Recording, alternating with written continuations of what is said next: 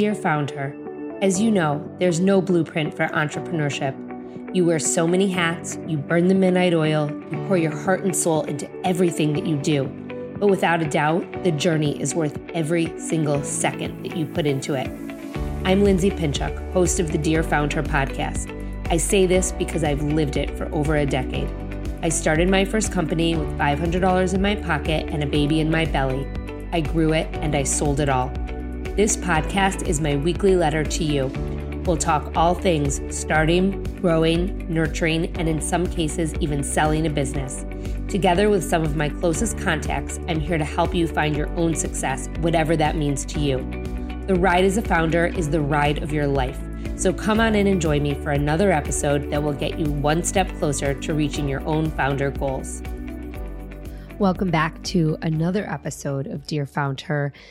Today's story is one of grit and determination. I've been wanting to interview today's guest for some time.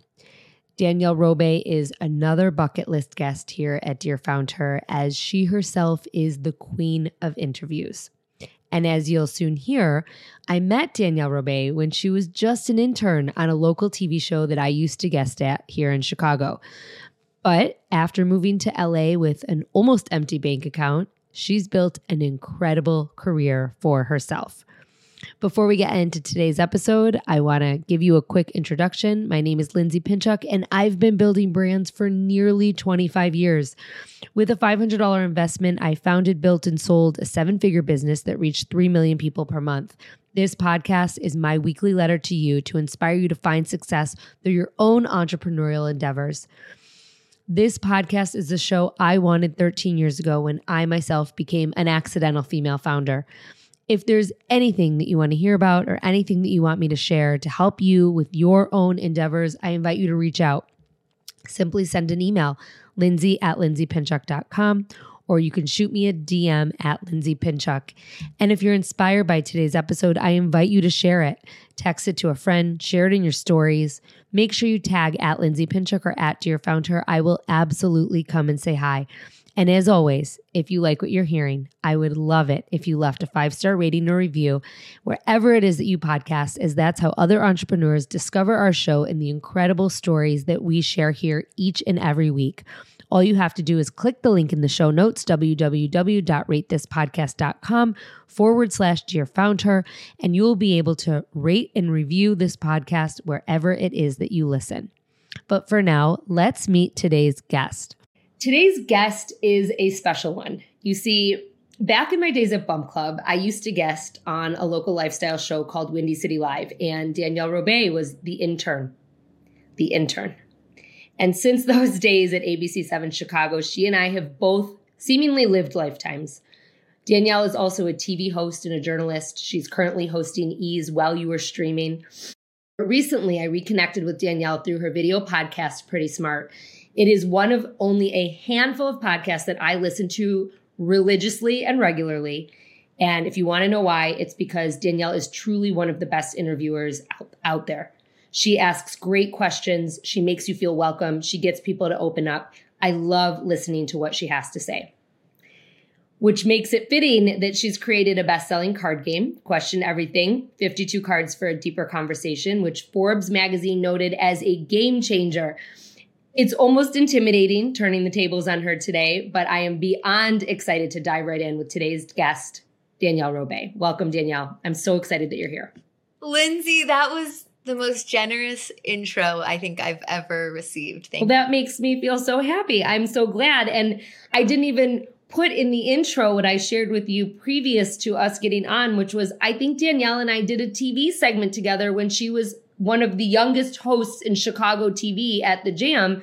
I cannot find it, but I know that if it didn't happen, I know you were there many times when I was there. That I know. It must have been. We have to try and I'll I'll go through my archives and look for the footage too because that would be fun to have. We have to try to find it. But yeah. I'm so glad that you're here.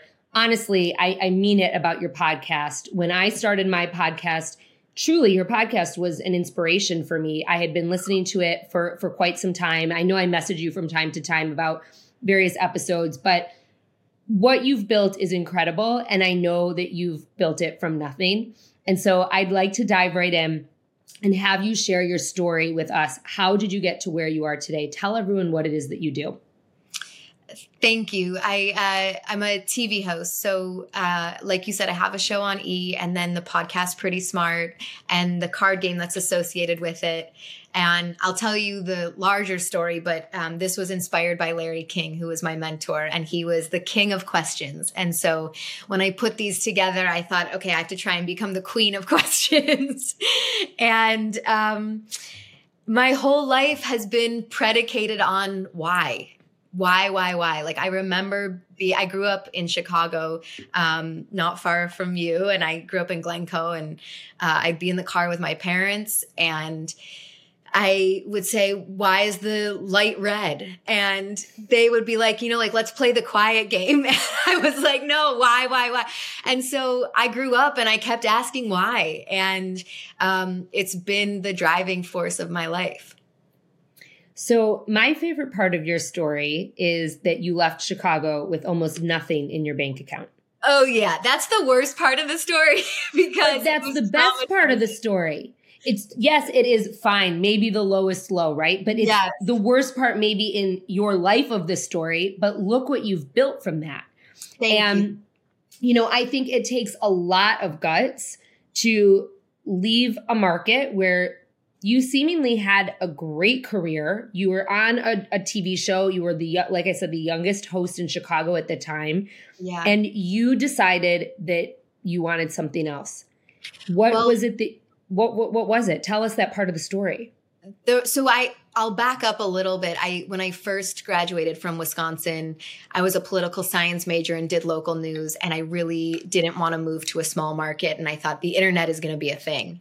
And so I had $8,000 in my bank account at the time and I moved to LA and my grandma's friend let me live in her garage and I always say like I didn't have a friend, uh, any money or a clue. I had no idea what to do. And I just started emailing people and no one would reply to me. And so I started sending out cookies and bamboo plants and writing little notes saying, you know, if anybody if anybody drops out last minute, I'm here, I'm eager, here's my email. And people would reply and say like, thanks for the cookies, but uh, we don't have any openings. And then several months later, I got a call from one of those people and they said, our host is sick last minute. Can you be at the Paley Center in Beverly Hills at 7:30? And I said yes, and I ran and got dressed and did it. And um, Simon Cowell gave me an exclusive, and I got my first job because of it. And from there, I went to uh, Entertainment Tonight, and then ended up back in Chicago doing a morning show where we reconnected. And the real story is that was probably my favorite job I've ever had. I really loved working on that show. Um, my co-host Jordan and Felicia were really good friends of mine, it, we were three young people who probably had no business having those kinds of jobs at such a young age. And they took a, a bet on us. Um, and when my contract was up, uh, I learned that my male co host was making like a third more than me. And I had known that for a large portion of the year. And I, I it was at the height of Me Too and Time's Up. And I was angry, Lindsay. I was pissed about it because I was doing, and he'll tell you, like, I was doing way more work than him, you know, like we're really good friends and he'll, he'll joke about it. And yeah, I just, I went into their office and I was like, I, I want more money and I could barely pay my rent. And so part of being on TV that's weird is like people think that you're doing really well. and a lot of times you're not making that much money. Like I couldn't afford my gym membership. I was barely making rent. And then I had to show up and like have hair and makeup and look really pretty on TV and pretend like I was killing it. And so I actually not just wanted more money, I needed more money. And they weren't really willing to give it to me. I think if I remember correctly, they offered me like a 5% raise or 3% raise, which I think I was making $105,000. So it was 3% is pretty minimal. And I left. I said, I'm going back to LA. I was I was so scared. But every time I bet on myself, somehow you leap and the net appears. And I, I don't know how or why. I, it's mystical to me. I'm sure you felt like that as you were building your company, but you just leap when you leap, it's like you hope that there's a net to catch you. And I think though intuitively, you know when you're making that leap that it's the right time. I've just always felt like if it's not, then I'll figure that out too. Um, but I always follow my gut, and I didn't feel appreciated and I didn't feel valued. And I think money, in a lot of ways, when you're working in a corporate world, is commensurate to value. And so I was pissed. You know what? It's funny that you say this, and I've never said this before actually, but I that is a very big reason why I left Bump Club because when I was bought, wow. I was offered a salary that was contingent upon a lot of other things and some of those things didn't happen. I have to be careful what I say. Some of those things didn't happen and I didn't have a contract agreement. And I was like I felt I didn't feel valued. Mm-hmm. And that was really what pushed me to leave. And that's what pushed you to leave. You know you didn't feel valued. If you don't feel valued you have to make some kind of change because everyone deserves to feel valued in what they're doing especially when you're doing it 90% of the day. Yes. And i feel like i have value you know and i and i metrically had value. I you know had a certain amount of followers and produced a certain amount of segments above and beyond you know like i, I just felt um angry so when you went back out to LA, yeah. What did you do? Like did you have something lined up? Were you no, you know, I, I, I, sort of remember when you went back to LA. I mean, I do. I sort of remember yeah. when you left the market, and you know, I was still doing TV at the time, so I was a little more tapped in than I am now. And I remember when you left, but what was it on the other end that you were going to, or was it a hope? it was a hope and a dream and a prayer. I had nothing, um, but I had had nothing before. I had quit. I quit Entertainment Tonight. That was a job that I thought was going to be like a dream job for me, and it ended up not being. And I quit and eventually got the show in Chicago. And so I think um, I interviewed a child psychologist one time, and she said that competence breeds confidence. And so I think when you've done something before, it helps you know that you can do it again. And I kind of called upon past experience and said, okay, I've leaped before and I figured it out. And I'm also not afraid of, I have no ego about work. Like I'm not afraid of getting my hands dirty. So if I had to backpedal and go be a waitress or whatever it was to make it work, like I, I'm still willing to do that. Um, so I just was like, what's the worst that can happen? That's what I say all the time. Anyone who's listening to like who any of my like listeners who listen to this regularly, like I that's what I ask myself when anything is changing. What's the worst that can happen? And if you can live with what's on the other end, then you just go for it and that's it. Completely. You know, I interviewed a rabbi uh, probably a year ago. I heard that interview so yeah rabbi leader who i'm actually going to see today and he's uh, full of wisdom and he wrote a book about grief and the end of life and he interviewed a ton of people he's written over a thousand eulogies and i said what do you understand about death that me and the average person doesn't and he said the the regret that people have on their deathbed is what they did not do and so I don't know if I'm ever making the quote unquote right choice because a lot of my life is still uncertain. Like I'm financially not stable still to this day. I I'm constantly like leveraging things to like produce and distribute card decks costs so much money. yes, it does. We're going to talk about that in a minute, but yes, it does. And I just feel like I want to be a person that tried. And until I decide I don't want to be that person, I'm just going to be trying. I very much respect what you just said because we talked a little bit about this before we hopped on, and you also just used this word here when you were talking about um, your experience at the jam. You used the word pretend, and and I love that you don't pretend. Oh, thank you. You know, and I don't I, know how. I think that's the Chicago in us.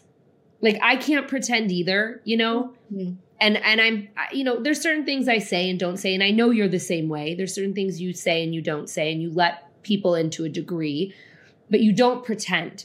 And that is, I think, a very um, that's a very admirable trait because there's so much pretending going on around us. And I think that, I mean, that's what makes you so relatable is that you're just normal. Thanks for saying that. I that and thank you for seeing that in me because I think with social media, uh, which is like a big part of my business and my own sort of PR machine, it's a challenging thing to make sure that your insides match your outsides because in a lot of ways, I do have to um, make things look good so that other people want to hire me because it looks good. And you know and like you do have to put a face on but um yeah I, I can never pretend. So thank you for that. So when you went back to la for your 2.0 yeah. what was the first big break you had?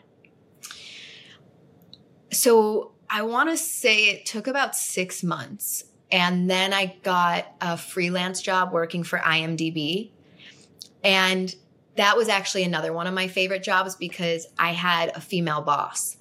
And her name's Lindsay Campbell, and she's still at IMDb. And I had never gotten to work. The last female boss I had was at Windy City Live, and I was just an intern. So she wasn't really my boss.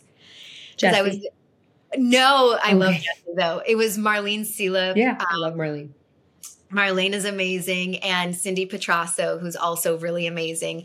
And the two of them were powerhouses. And to this day, like I, that was the only sort of traditional TV show I've, I've ever gotten to be a part of and to see how TV used to work was so valuable because I don't think those shows really exist that much anymore. There's a few in New York. Like I think The View is still very traditional TV.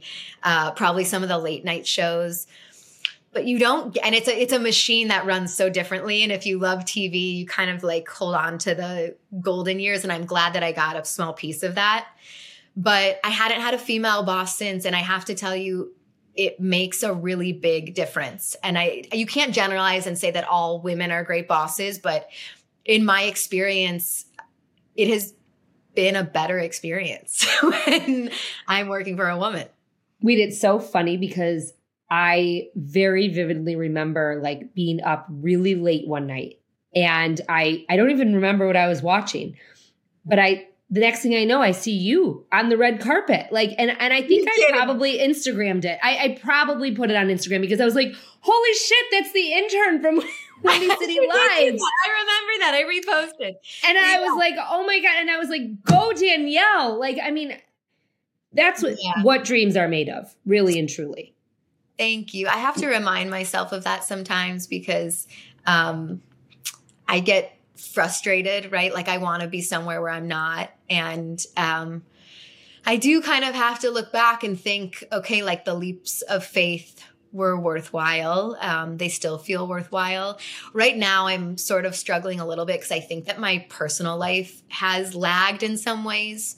Um, I'm 32 single, no kids, and you're a baby. I'm good with it you're right now. But my dad always said, I hope they, you don't mind me saying that. Yeah, totally. I don't at all. I, I, I, I hope you don't mind me saying that, but you have a lot of, you have a big okay. runway in front of you. I get nervous about the, I really want kids and I don't want to put myself in a position that doesn't honor that, if that makes sense you know it, it's a it is a sensitive topic especially amongst yeah. people who women who work and who want to work. And don't ever think you don't you you have to make a choice. You don't. You absolutely do not. Right. It's not about i agree with you. You don't have to make a choice but i do think that i haven't put a lot of time into it if i'm being quite honest and That's that okay. matters.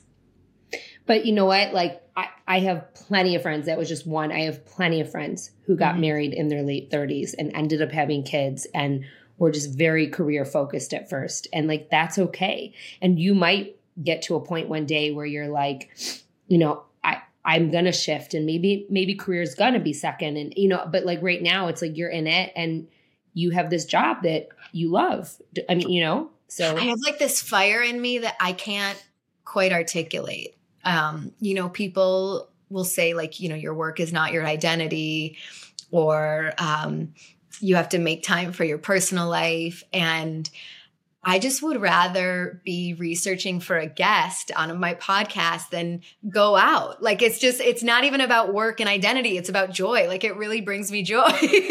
I can I can I can absolutely relate to that. Really? I 1000%. I often say like I would much rather be doing I would much rather rather be doing work for a client or for my podcast or my personal brand than like having a mom's night out with like you know a group of moms that are not my close friends. Like if i'm going to go out yes. it's going to be with my closest friends the people who i absolutely want to spend time with and it's not an obligation. Exactly. Because it, it time is so precious and also if i'm not working which i love i want to be with my kids. And yeah. if i'm not with them if they're sleeping i want to be with either my husband or my friends. So you know and but i i I understand. I find it very hard to close the computer and I find it very hard to stop working. and I and I and I know this like I know that this is a similar situation that we have because also and this is kind of like segues into my next question your business is you. It's your personal brand. And when your business is you and it's your face that's out there regardless of what you're doing a lot rests on that Yes, a lot right. rests on it. Um, I think the word rest is very apropos because I'm not getting a lot of it. Um, I used to I used to think when people would say burnout that it was like, oh, they just aren't fueled by purpose or you know and now I get it. Burnout is a real thing. Um, but yeah, I I don't mind putting myself on the line or putting myself out there because um, when I think about it in hindsight, I think my parents have always made me feel like trying is worth it and that at the end of the day, you know, you have a pillow and a bed to sleep in and a lot of love. And it's like they're very Midwest real people. And they're like, who cares about all this? Just enjoy yourself if you care, but really, who cares? Hi, guys, it's me, Lindsay. I'm not sure if you're aware, but over the last nine months, I haven't just helped big enterprise brands on their marketing efforts through my consulting firm. I've also helped over a dozen women, small business owners, in launching their companies, building their brands, and to tweak what wasn't working. I've been building and growing brands for nearly 25 years, but I've forever used one method to build my own brands and that of my clients and students. My signature suite method utilizes social media, your website, emails, events, partnerships, and publicity to generate and execute cost effective, community centric marketing strategies. If you're looking for that added layer of guidance, please reach out. There's a link in my show notes. Book a call with me and let's see how I can help you. I can't wait to meet you and learn about your business. Now back to the show. So, I want to segue into a little bit about your podcast because that is a big part of your personal brand. It's you. It's like it's one of the biggest things that you do and you do it so well. Thank you. I mean, you do it so well. And so I would love for you to share first and foremost kind of what what the idea is behind Pretty Smart cuz I want people to know.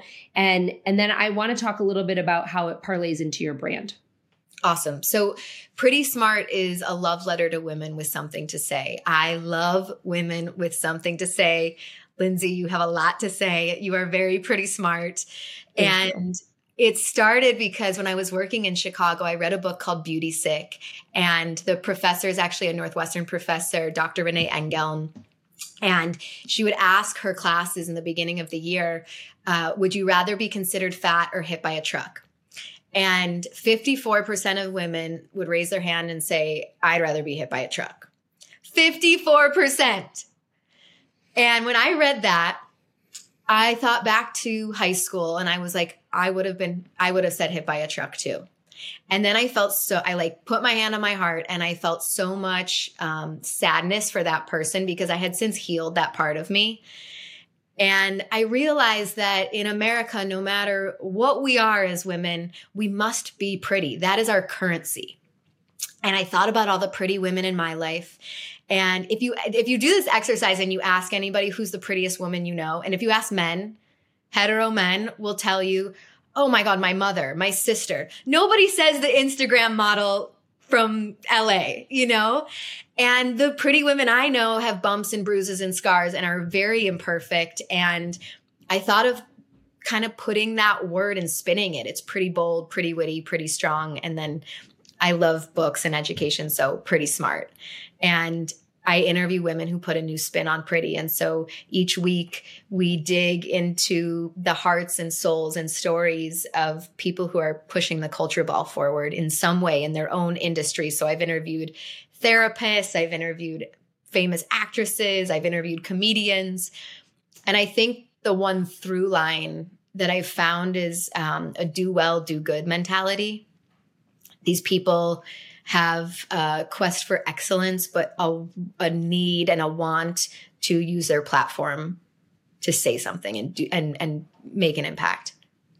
How has the podcast helped your career? And that's a question I get a lot too. You know, no one's and, ever asked me that. And the has pod- it? It's it's completely changed my career. For um in my like internal alignment the better but i will tell you the stuff that i think has been more difficult or challenging because of it. So i think that i was known as an entertainment reporter before. On the jam that's what they hired me for initially. Um, i was like the entertainment girl. I actually did an audition probably a year and a half ago and this very big executive producer who was like legendary in my field was like I was I was talking about um it was a financial show and I was talking about things and he was like, "Oh, I thought you were just a red carpet girl." And that I almost cried when he said that. because it's so funny because I I mean, yes, I know you do the red carpet. Yes, that's where I saw you when I was like, you know, watching TV late night.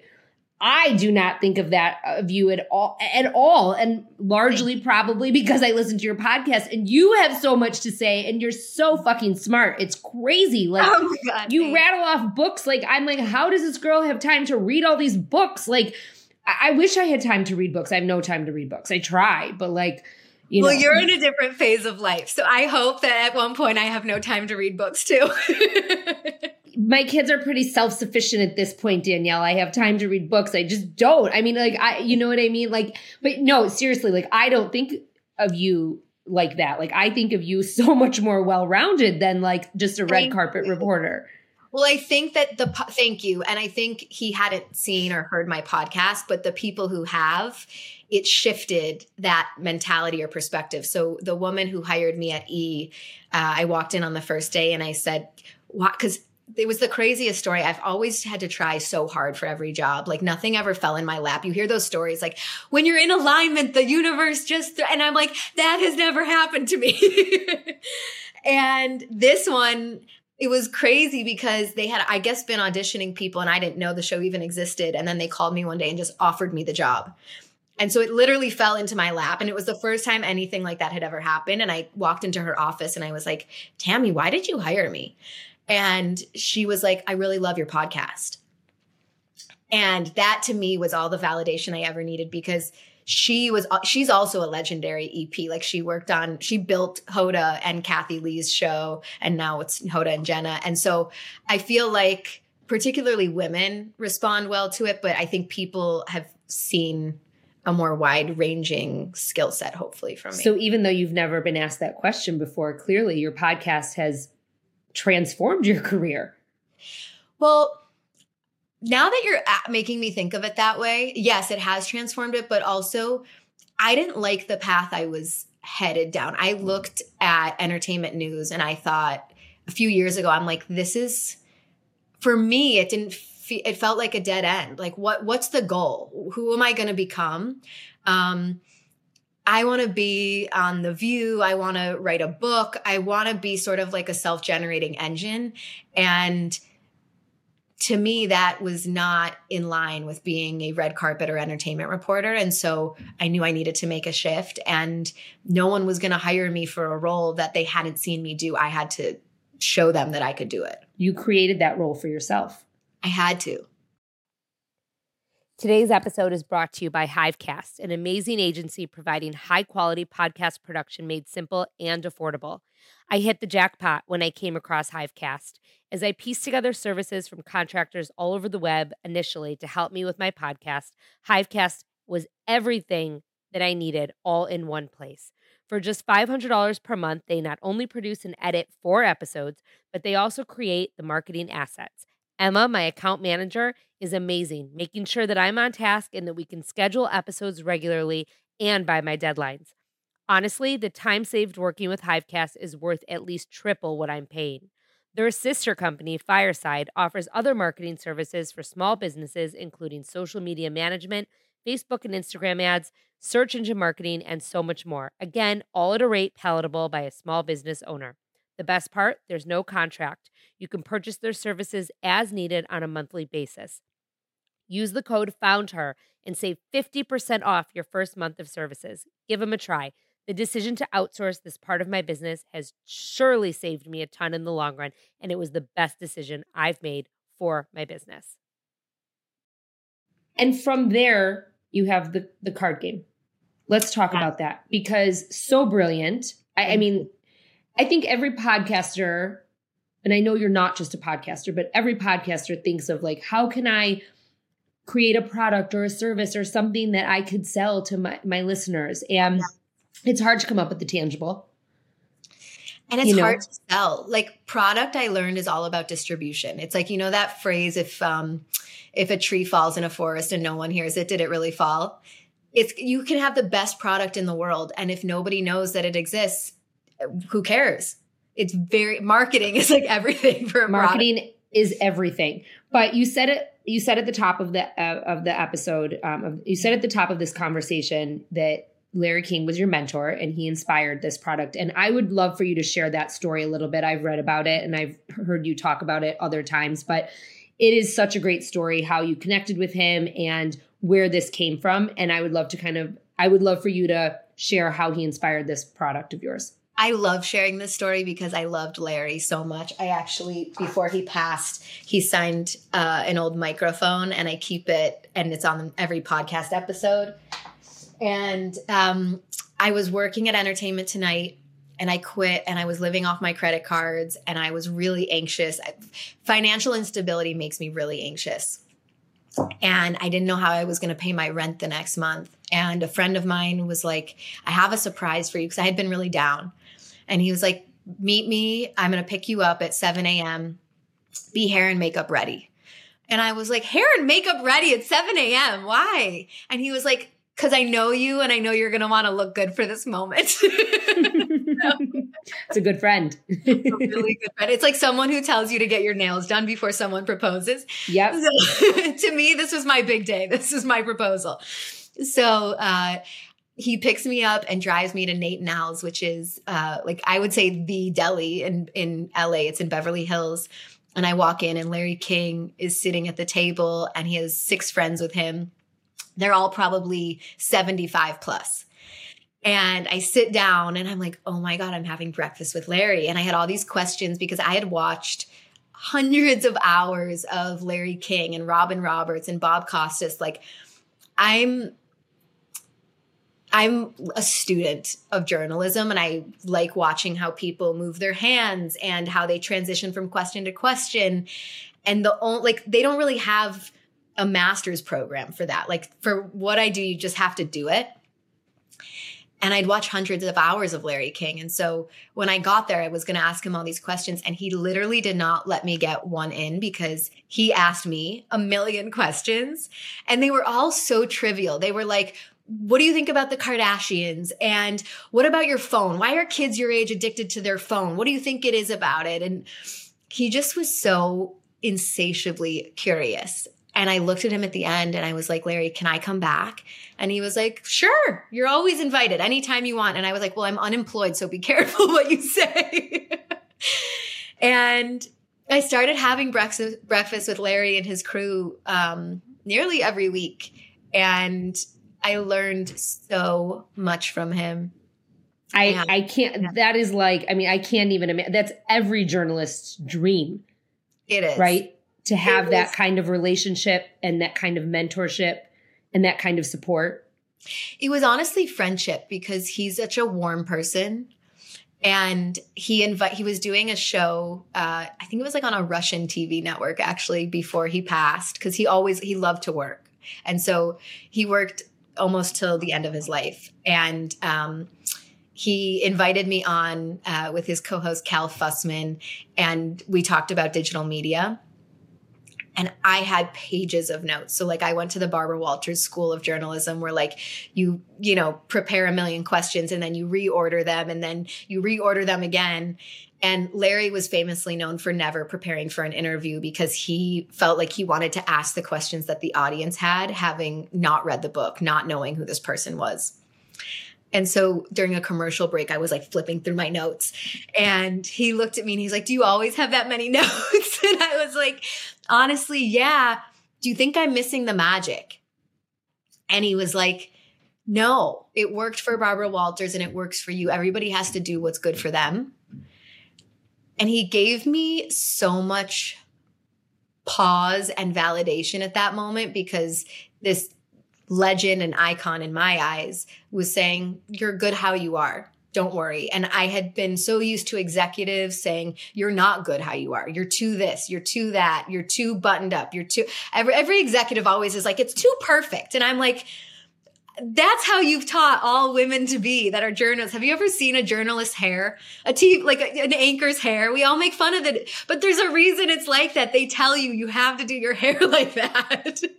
Which is crazy also in today's day and age, right? When you think about just everything in the environment around us and digital media and the internet and social media. Totally. The whole thing is crazy, crazy. Yeah. So when you were creating your game, the card game, yeah, what like how did how did your relationship with Larry parlay into your your product? I went on a tangent. I'm sorry. So no, that's okay. Sorry, and then I and I got a little skewed. So sorry. No, no it's me. Um, I'm not a great interviewee. I'm a better interviewer.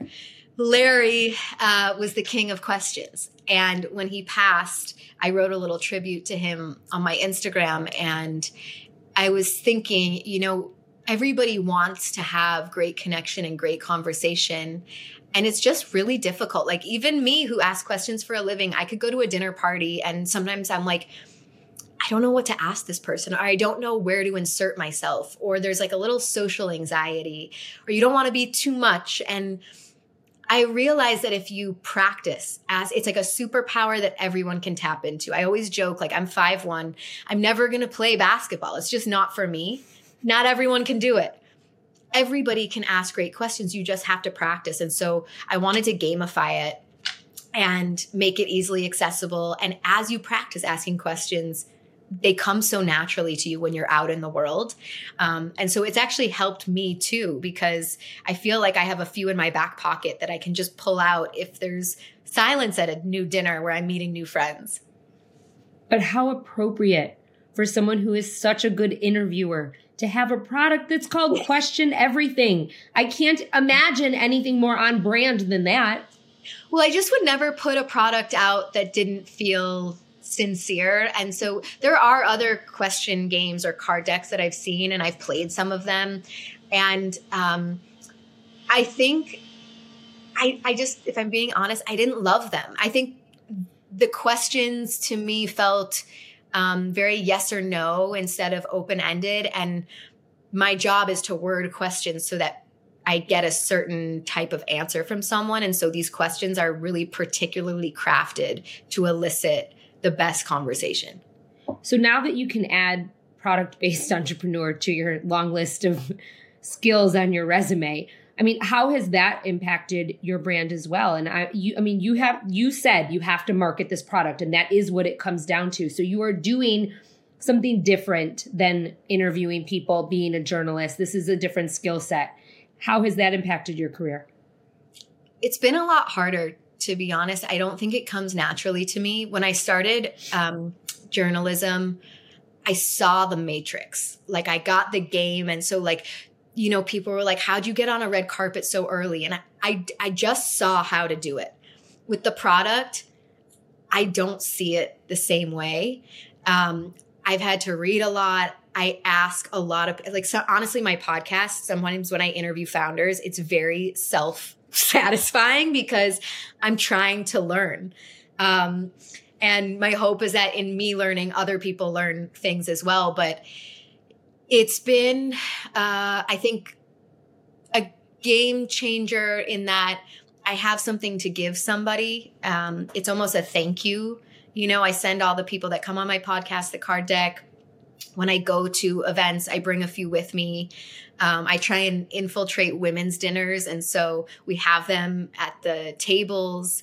And uh, then people, once people have it in their hands, it works. It's just getting it into people's hands. Where are you selling the card deck?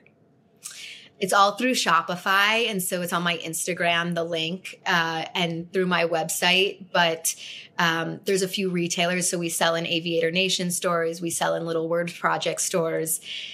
I've been trying to get into Anthropologie so badly. I will not rest until it happens. but like, I feel like this doesn't it look like an Anthropologie product?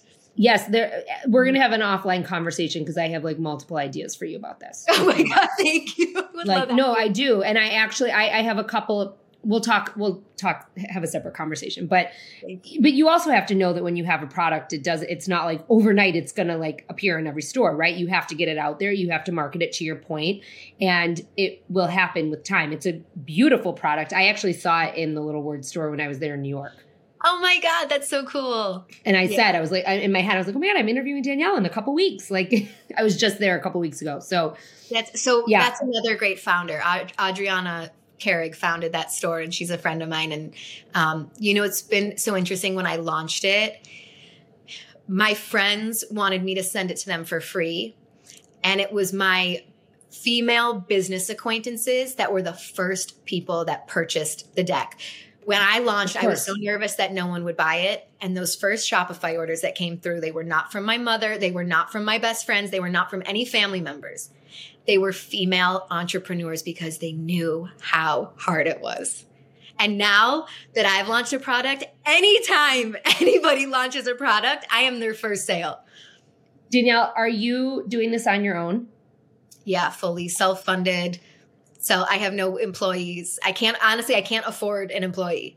Are um, you fulfilling the orders on your own?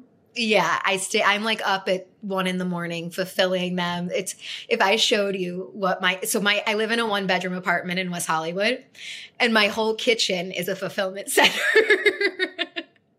I just have boxes and paper cutters and labels and stickers and um, I'm laughing because I think back to the early days of Bump Club and my I lived in a townhouse in Bucktown and our basement, our whole basement area was like the gift bag place.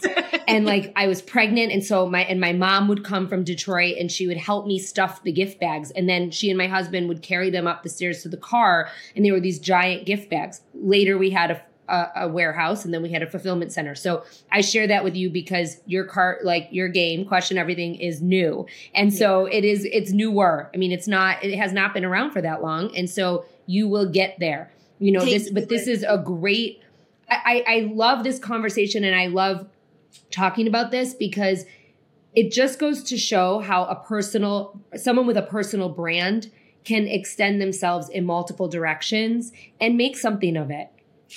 And also, I think, I don't know if you feel this way, but I look on um, the internet and I'm like, oh, it just seems so easy for them. Like they have a big following. And so people listen to their podcast or listen, buy their product. And then, like, I meet some of these women at events and offline, they're like, yeah, I'm fulfilling the orders out of my kitchen. And no, no one listened this week. And it's just, it's never really what it seems. And so that to me feels relieving, you know? Well, and that's why I have this podcast because yes. I want people to know that. And I also like, that's why I started this conversation with like, you had no money in your bank account, you know, and, and you went to LA. I mean, these are things people need to hear because you only see the good things and it takes a long time to build something. You are still building. You, I mean, you have, you have come so far. Like when I think about like, oh my God, like when I saw you in person last was probably you were like, you know, dusting someone's face at Windy City Live, like really and truly. but like you know, you've come so far, but you have so much further to go. And I think that like sharing that journey and showing that journey it, it's so important and it's so important to be honest about it because anyone who does show up on your Instagram and sees, I mean, you have like, you know, what, 250,000 followers, something crazy. I don't even know. I haven't looked recently, to be very honest, at your vanity number, but everyone sees that shit and thinks like, ah, this person's killing it. This person's killing it and doesn't know that for every 100,000 followers, there's 100,000 hours of work behind that 100,000 followers. It's so funny. I just went to Tribeca um, for like the film festival and I did a video and someone messaged me on Instagram and said, Your life is so awesome. And I had been hysterically crying. I was, I felt burnt out. I was disappointed. I just like, I was like, I can't keep doing everything by myself. I, I felt like I was be, I felt like a big loser. And I was like, oh my God, Instagram is so deceiving, you know? So yeah. Um, I when did you feel like you had something with Bump Club? Like when did you know? Um, now you're interviewing me. Um, um, I knew after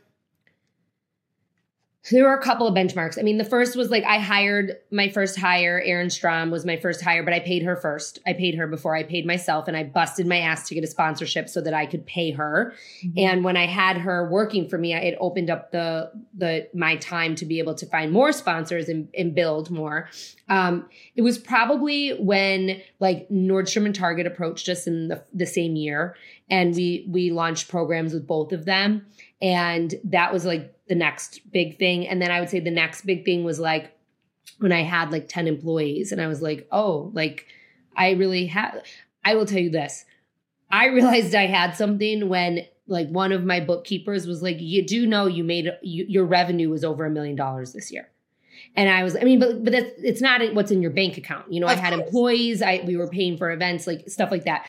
That's thing so that I was like, someone wants this, and like I didn't want to do it forever.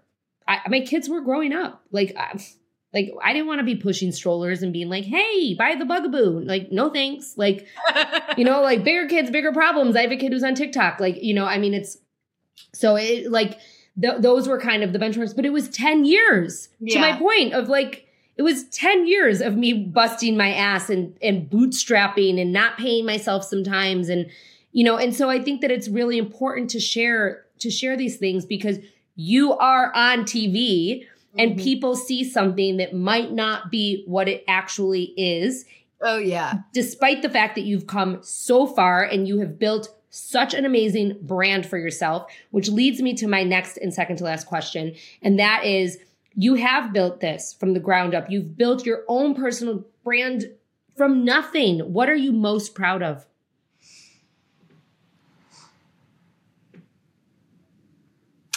I'm proud. Thank you for asking that.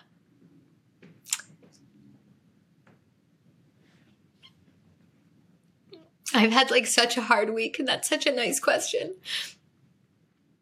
I wish I could give you a hug. You're so sweet. I'm really proud that I did it with kindness. I like have always lived within my integrity. And I'm kind when it's inconvenient. And I used to think, like, am I a pushover? And I, through therapy, realized that um, it's one of the things I like most about myself. And so, um, I like if you ask me like the best gift I've ever given, it's always my time. Um, and yeah, I I like that when I wake up and look in the mirror, no matter if I'm killing it or I'm not killing it at all, I am proud of the person staring back at me. Thank you for saying that. I think you and I are a lot of like a lot alike in that respect. Yeah. Because kindness is my number one priority. And I know it's yours too. You know, and and also I have two girls and so like that is something that, that like I, girls are fucking mean i'll tell you that much and like and and i and that is something that no matter what i i try to exemplify i try to share i talk about and so even just to hear you say that here and know that we have this on video that we can play that clip over and over and over like everyone should be should be able to say that Thank you. Truly. My mom has this phrase she always says that lessons are caught, not taught. I say it on the podcast all the time. And I think that your girls will embody it always because you do. My last question for you Yeah. is the same question I ask everyone at the end. And that is what are three actionable steps that you would tell someone who's just getting started and who just really doesn't know what to do next? What would you tell them to do?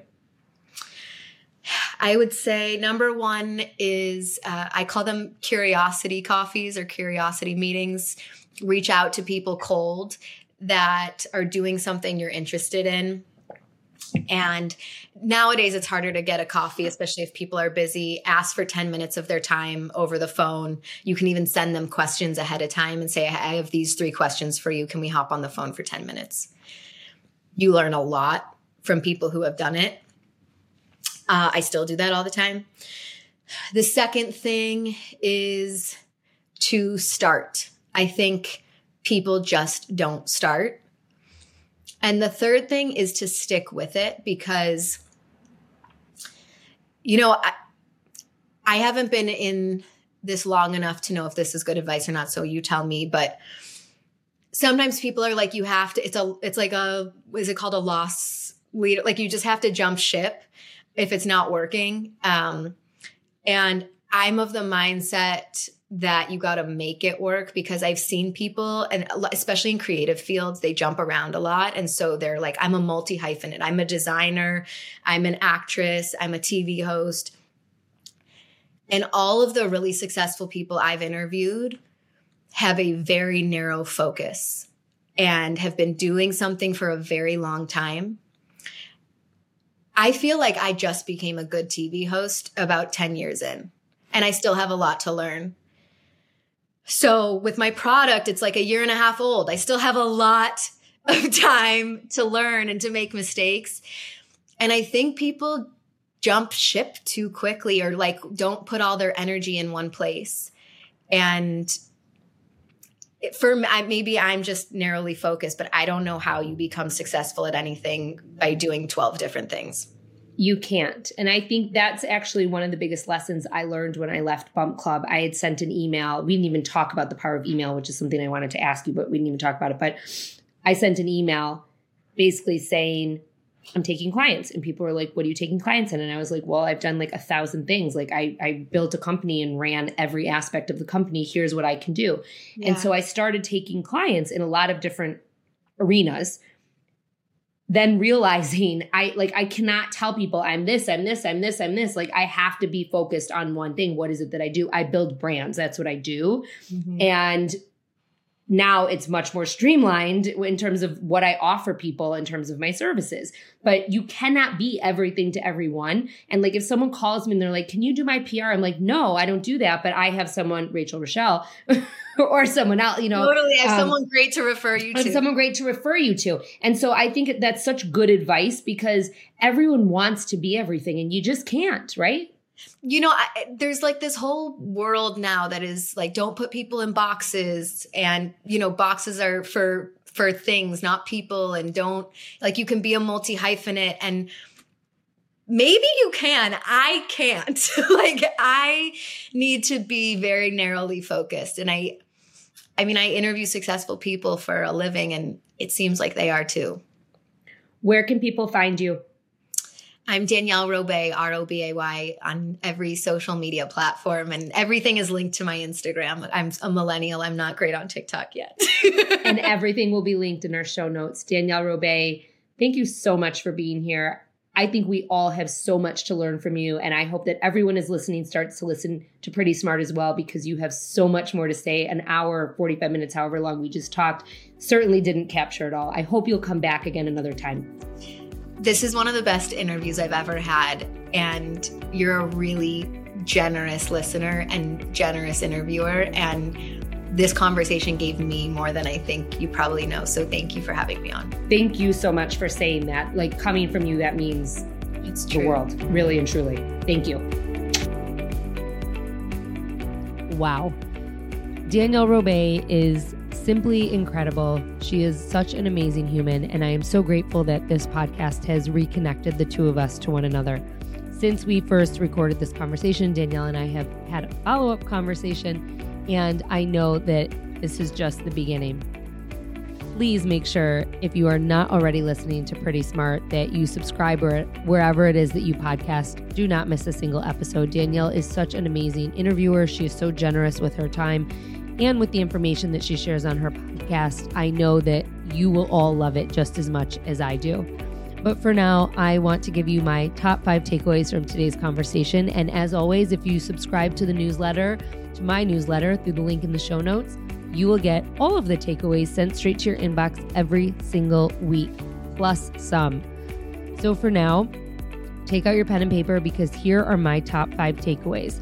Number one, the best gift that you can ever give someone is your time. Number two, you want to wake up every day and look in the mirror and be proud of the person who is staring back at you. Number three, this was something Danielle's mom taught her, but I love this lesson. Lessons are caught, not taught. Number four, reach out to people cold that are doing something that you're interested in. Ask for a little bit of time, even if it's just 10 minutes over the phone, send them your questions ahead of time and ask them your questions. Number five, start. Just start. People don't start, and you need to start in order to make something happen. Danielle Robay, thank you so much for being here as a guest on Dear Founder. I so enjoyed our conversation, and thank you to all of you who have tuned in to listen to this incredible episode. Again, if you like what it is that you've heard here, please make sure that you leave a rating or review wherever it is that you podcast. www.ratethispodcast.com forward slash dear founder will take you to any and all podcast applications that you use very quickly and easily. You can click the link in the show notes. Thank you so much for listening and thank you for being here. Stay tuned for another incredible episode of Dear Founder coming your way next Tuesday.